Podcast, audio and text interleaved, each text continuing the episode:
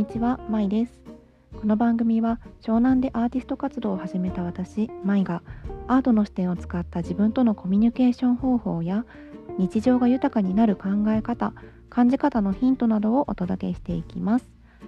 一人の時間を豊かにしたい自分の内面と向かい合いたい感受性を発揮したいという方にメッセージを届けていくことを目指している番組です。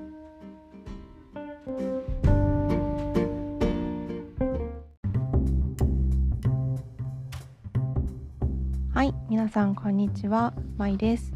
えー、今日はですね言語化が苦手だと感じる人の3パターンについてお話ししようと思います、えー、このテーマはえー、先日私がツイッターであの皆さんその3パターンの中でどれが当てはまりますかというアンケートを取ったんですね。それをもとに私が考えたことと、えーと、言語化が苦手の3パターンそれぞれに対するこう視点考え方の視点とこういうふうにしてみたらどうかしらというヒントをお伝えしたいと思います。えーとですね言語化が苦手っていうキーワードが私の中で結構ありまして昔からなんかこう何かと出てくるトピックだったんですね。それで、えーと、絵を描くのが好きっていうのがあったり図とかで表現するのが得意っていうのも私はありましてだけそれとこうコントラストん？対になるようにじゃだから話すのが苦手だとか論理的なこう考えるのとかが整理するっていうかその、まあ、現実にある概念を言葉に落とし込む。自分の思いとその世の中にある考え方っていうのとなんかこうすり合わせてそれをこうみんなが分かる言葉に落とし込むみたいなことがすごく苦手だなっていうふうに感じていたんですね。それででもその、まあ、この1年2年すごく自分と向き合ってきてで今はこうノートっていうアプリでブログを書いていたりツイッターでこうこの感覚ってこういうことなんじゃないっていう言語化が難しい感覚的なことを自分なりの言葉に落とし込むっていうことを、まあ、結構やってきていてこれはもう元なんでやり始めたかっていうと本当にその切実な自分がこう生きていくためのこう何としても言葉に一回していかないとみたいなところから始めたんですけれども、まあ、そのフォロワーさんとか、まあ、読んでいただいた方に「あすっきりしました言葉にしてくれてありがとう」とか言ってもらえたり、まあ、なんかすごい不思議な文章書くよねとかって感想をいただいたりしていてもう私の中の認識私は言語化が苦手だっていう認識と他者が受け取るこう感想っていうもののギャップみたいなものが見えてきたりもしました。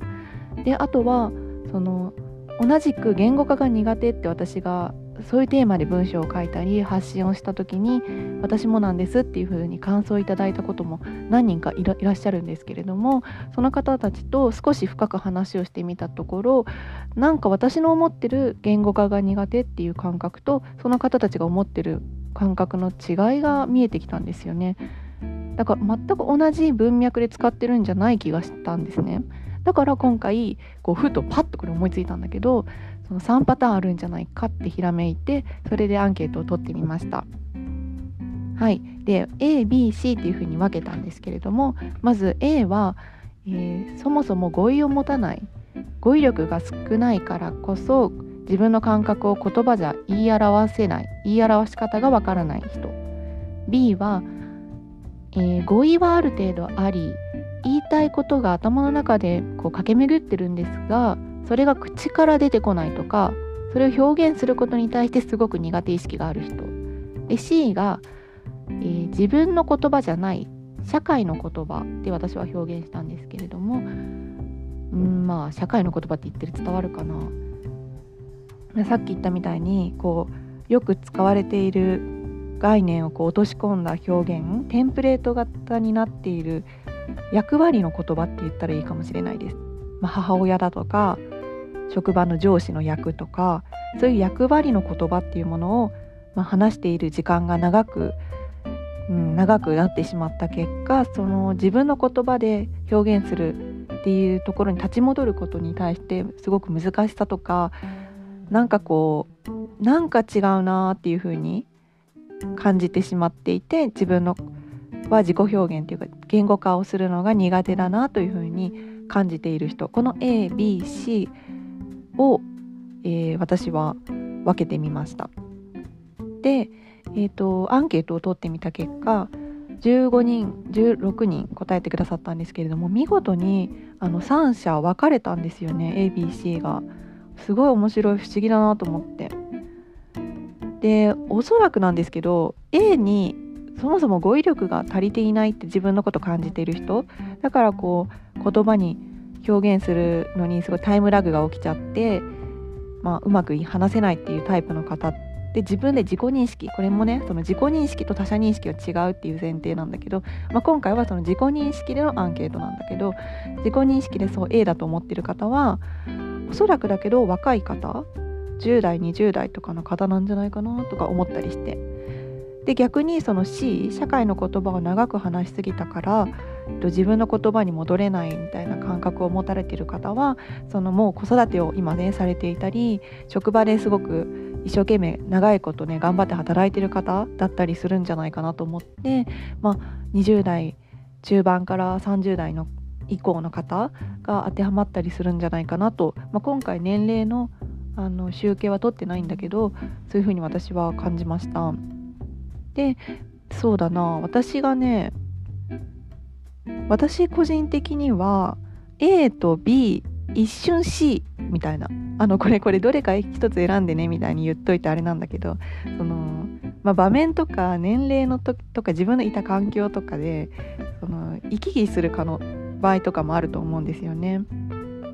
だから私個人的にはあの本当に10代の頃とかは私はあまり語彙力がないんじゃないかと自分のことを思っていたりしてだからこうたくさん本を読まなきゃとかでもその言葉を覚えることはすごく興味があって好きだったのでそうだななんか類語とか調べたり、うん、なんか資料集とか国語の載ってる言葉の表現ああそれ言いたかったみたいなのを探すのも結構好きだった気がします。で一番私にすごくブロックとなっていたのが B であの言いたいこととかが頭の中でたくさんあるんだけれどもそれを口でこう表して喋ることに対してものすごい抵抗があるから、まあ、全然言葉にならない声が出てこないみたいなことですごく苦しいなと思っていた時期が長くありました。だから今こうして音声を録音しているっていうのも本当にすごい奇跡というかまあ考えられなかったことだと思い思います過去の自分からしたら。でこれはそうそのだからこの後話しますね ABC それぞれのこと。はいでまずじゃあ A から話していくとその語彙不足って、まあ、端的に語彙不足だと思っている方この方たちはある意味まっさらな状態ピュアな状態だとも言えると思います。ポジティブ変換すると。だからその自分の体が感じたことを言葉に置き換えるとどうなるか。多分ね体優位だと思うんですね。A の方は。このなんとなくとか、まあ、分かんないんだけどとかいうことも多かったりしませんか？これその分かんないんだけどなんとなくって言えるっていうのもある意味すごくあの素晴らしいことだと思います。わからないということを放っておけるっていうのはあのあの場面によっては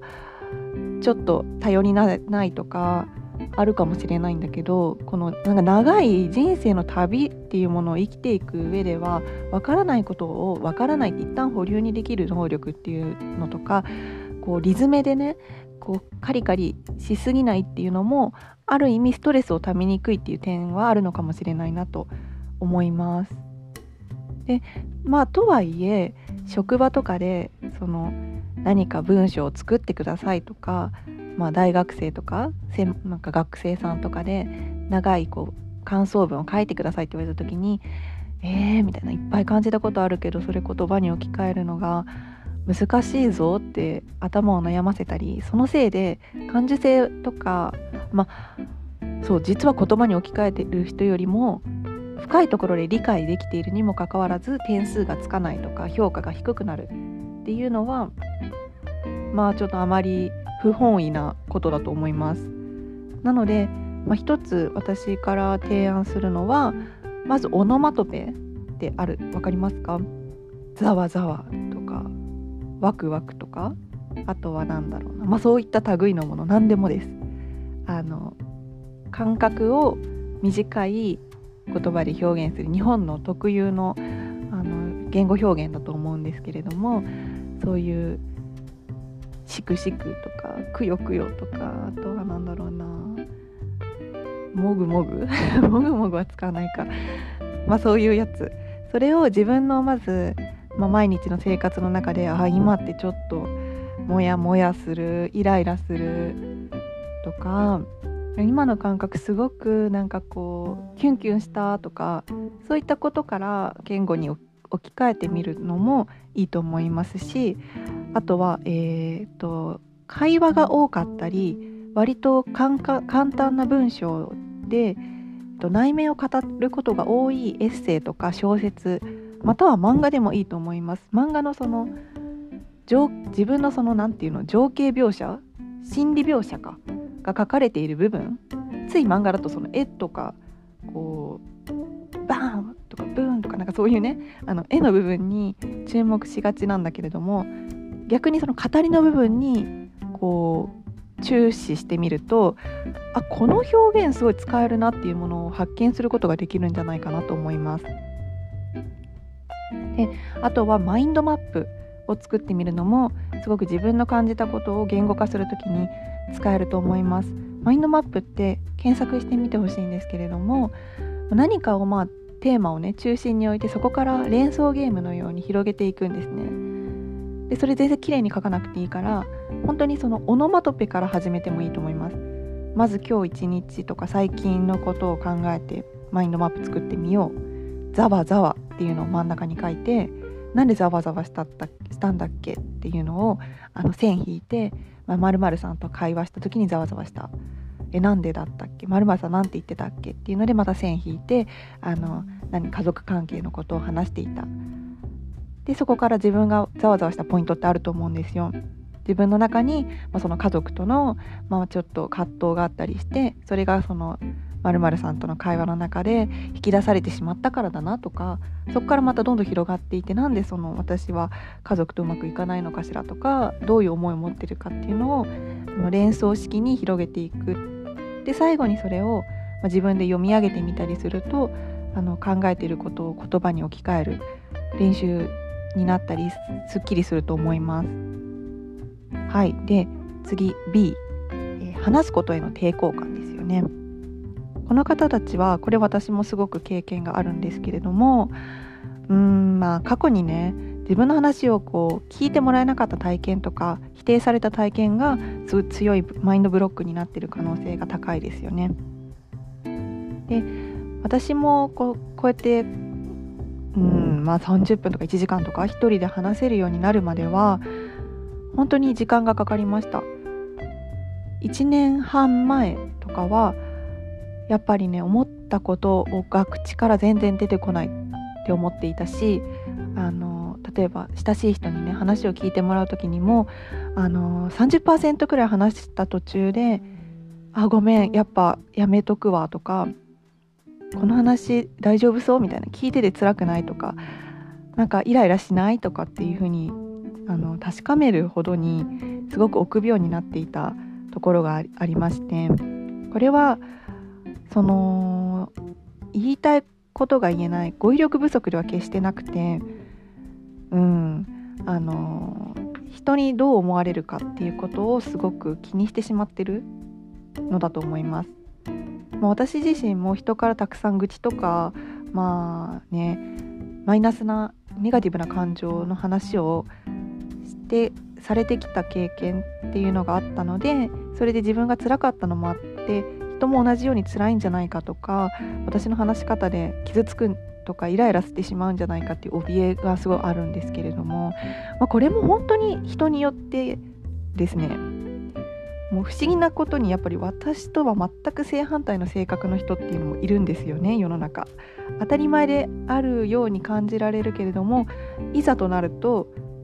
こう忘れてしまう出来事なんだけど私のように受け取らない人もすごいたくさんいて私がちょっとネガティブなことを話していても全部流してしまえる人っていうのもいるんですよね。とかあのいつも聞いてもらってるからとかっていうのもねあったりして。だからこれはあのそのマインドの方にフォーカスしてみたらいいと思います。あの合意をね集めるよりも。集めれば集めるほど自分の言いたいことが分かんなくなってしまったりあこの人はすごく上手に自分のことを表現できているのに私はできないとか比較に入ってしまうとまたこれずっと自分の話したいことっていうのを体の中にこう押し込めていってしまう。これ本当病気になるからあの外に出した方がいいです。でまずは書くことから始めてみるのはどうでしょう。あの手書きのノートでもいいしあのパソコンで Excel とか Word とかを開いてもいいし自分のね LINE とかやってる人は自分だけのその LINE グループで作れるので私もそれやっていたことあります。自分の LINE グループみたいのを作って、まあ、日常の隙間で電車待ってる時とか家帰ってきた時とかに気軽にね今日思ったことを打ち込んであの完璧じゃなくていいから打ち込んであのメモしておくっていうのもあの初めはいいと思います。やっぱり人に見られるっていうのがある種こう緊張感があっていいなって思う人もいると思うんですねそういった方は、まあ、Twitter だとかノートアメブロとか外部につながってみるっていうのも一つまあいいんじゃないかなって思いますあのまあ、傷ついたら一回やめてみてもいいしなぜ傷ついたのかっていうのを掘り下げるきっかけにもなると思うのでそれもいいと思いますね。であの日常生活でねその職場の人だとか家族とか、あのまあ、旦那さんとか奥さんとか子供とか、まあ、彼氏とか彼女とか友達とかにこの自分のことを話したいっていう気持ちは、まあ、少なからずあると思うんですよね。でその時にあの抑えておいてほしいっていうか私からなんか伝えれるなって思うのはあの会話って相手からあのここ分かんないよとかここのことをもうちょっと教えてっていうのはあの質問してもらえばいいんですよね。だからあの100%伝えようとしなくて大丈夫なんですよね。話し出しから。これどういうことかなって聞いてもらえたら答えればいいんですよ。その質問はあなたを否定してるっていうわけではなくてあのこれは会話でコミュニケーションだからこういうふうに感じたことがあるとか今日こういうことがあってねっていうのは互いにすり合わせていくものなんですよね。だからその一気にね一息で全部を伝えられるような話し方っていうのは全然しなくていいです。一回全部書き出したものをもうそれを元に話すっていうのでもいいしあの拙いからわからないって思ったらとか思ったらあの質問してねって言ってから話し出してもいいし逆にあの何も言わずにとにかく今から話すことを聞いていてほしいっていうふうに言ってもいいし。その辺はあのすごくなんだろうな自分で選べるっていうことをあの思ってもらえると少し気が楽になるんじゃないかなって思います。はい。で次。C えー、社会の言葉役割の言葉を話すことが身についてしまったがあまり自分のこう自分の思っていることを素直な形で話すのが苦手って思ってる方、えーと、この方たちは多分すごいそうだな。うん努力されたんじゃないでしょうか。はい。そうまずはえっとね自覚することだと思いますあのあ今自分は役割の言葉を話しているなっていう風な自覚を持つっていうのが本当にすごく大きく、えっと、変化するきっかけになるんじゃないかなと思います。それにそもそもなんですけどそもそもじゃないな。まあその役割の言葉って全く不要っていうか問題悪とかではないんですよね。その誰かがと誰かがあの、まあ、職場とか親子関係とかそれぞれの役割っていうのはある程度あっていいと思います。その方がコミュニケーションがスムーズになっていたりその目的を達成するためにあのみんながみんなあの自分の本音ばっかり喋っていても進まないこととかっていうのもあったりするからその都度その都度あ今日は私リーダー役を買って出ようとかっていうのって自然にされてると思うんですよね。今日はあの妹役っていうか何末っ子役として、まあ、みんなの意見にちょっとちゃちゃ入れてみようとかそういうの会議とかでもきっと自然とされていると思うんですけれどもあのここに対してすごくえっ、ー、とね何て言うの脅迫観念みたいなものがあるんだったらあの全面解除してみた方がいいんだけどあのそこまで脅迫観念的ではないなっていうのをその辺ちょっと自分ご自身で捉えてみてほしいんですよね。そうだから、えっと、ペルソナって言いますよねあの社会的なこの仮面っていうかそれって絶対にダメっていうわけじゃないですしその自分を守ることになるし相手を尊重したりあの人と人との境界線を引くっていうメリットがあると思いますだからその常に自分むき出しだとズタボロになっちゃうこの世の中、まあ、割と殺伐した側面もこの世の中ありますからそのテンプレート的な社会の役割の言葉を話す自分っていうのを全面否定することだけはしなしないでほしいです。それで、まあ、矛盾するようなんだけれどもその殺伐とした世の中っていう側面もありつつ、まあ、この世の中何気に寛容な側面もありますのであのちょっとあれ？今日はなんかなんだろういつもは頼れる上司みたいな感じだなって例えばねあのあなたと接した人が思った。けれども今日すごいフランクにだなって思ったらそれはそれであの親しみが湧いたりもする場面だってあると思うんですよね。だからあのまずは自分が社会的な役割の言葉を話してる時に自覚することそしてそれをジャッジしないっていうかダメってはしないこと。で一つそれをあのリフレーミングっていうあのー、なんだ言葉があるんですけれどもこれは自分のこの出てきた言葉とか見た言葉をその意味を変えずに他の言葉に置き換えてみるっていうまあなんだ？ワーク？なんですよね。表現のワーク。これをやってみるのもおすすめします。これはだから今日職場でその後輩に対してこういうふうに社会的な言葉を使って説明したけれども例えばこれを同じような内容を意味を変えずに別の言葉で表現してみたらどんな風になるだろうか自分がしっくり感覚的なことだけど自分がしっくりくる表現とかをあの探ってみるっていうのも一つあの自分のね心をほぐすのに効果的なんじゃないかなって思います。この C タイプの人はうんとね多分社会生活が長い中で言葉とかこう社会的な通念みたいなものを先に持ってくる傾向があるかもしれないんですけれどもそうするとその枠があってからの自分がそこに入っていくっていう感覚になっちゃうとだんだんなんかね無力感を感じてしまう場合もあるんじゃないかなって思います。うん。あの世界は自分ありきで世界があるっていう風な感覚をもう少し取り戻してみたり増やしてみるとあの肩の力が抜けたりするんじゃないかな。あとは感情にフォーカスする。あ今イライラしてる自分っていうのをフォーカスする。イライラしている自分に対してあでもイライラしてるママは良くないとかイライラしてる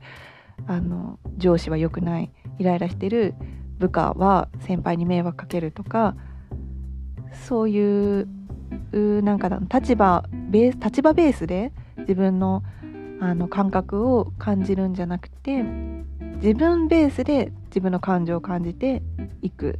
っていうことをやってみるとすごくあの本当に心が柔らかくなるんじゃないかなって私の考えですけれども思います。参考にしていただけたらなって思います。はい。そうだな。だから今回話した言語化が苦手の3パターンそれぞれについてとその対処法っていうかヒントについて話してみました。まあそれぞれねあのいいところとうんちょっと苦しくなっちゃうところがあると思うし本当に多分行き来しているっていうのかな得意分野っていうかなかなか重なってたりもすると思うのであの、まあ、これだけにフォーカスするとまたその枠組みがあってからの自分になっちゃうから自分ありきでこういう枠組みとか選択肢があるっていう風な感覚を持っていただいて、まあ、私の考えたこれねあのまあ根拠はないんだけどね私が考えたことだから。誰かあの専門家言ってたかどうかは、まあ、知らないんだけどあの参考にしてもらえたらなってはい思います。はい。でそうあのこのポッドキャスト始めて今日が5つ目のエピソードになるんだけどあの感想をいただけたり反応いただけたりして本当にありがとうございます。本当に嬉しいです。うん。私も本当にあの自分の思ってることっていうのを話すことができなくてもう心の中になんかね真っ暗な石ころみたいなのがたくさん胃の中にこう転がっていてお腹ずっと痛いみたいな感覚だったのでこんな風にして表現できてること自体がもうなんかもう100点満点なんですね自分の中で。失敗とかんまあねこんな言い方この言い方は良くなかったなとか誤解を生むだろうなっていうのは正直思いました。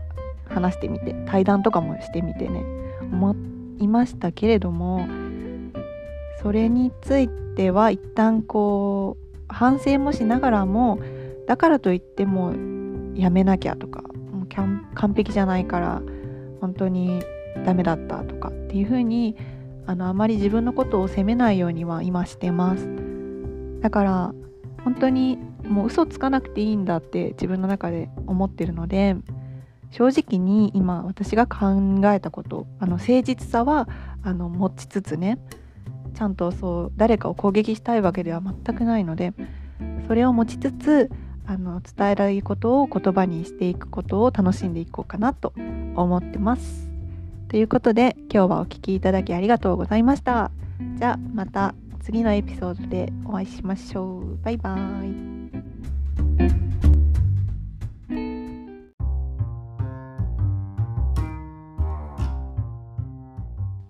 本日のエピソードはいかがだったでしょうか？最後までお聴きいただきありがとうございます。番組への感想は Apple Podcast、Twitter の DM やコメントでお送りください。Spotify でお聞きの方は SNS でのシェアもできますので、もしよかったらお願いします。Twitter の ID は、アットマーク、MAI アンダーバー、LITTLE アンダーバー、EXP、My Little EXP になります。ブログはノートというアプリでやっています。こちらは英語の小文字で my slash artful journey で検索してみてください。私の描いている絵もノートから見ていただけます。ではまた次回のエピソードでお会いしましょう。バイバイ。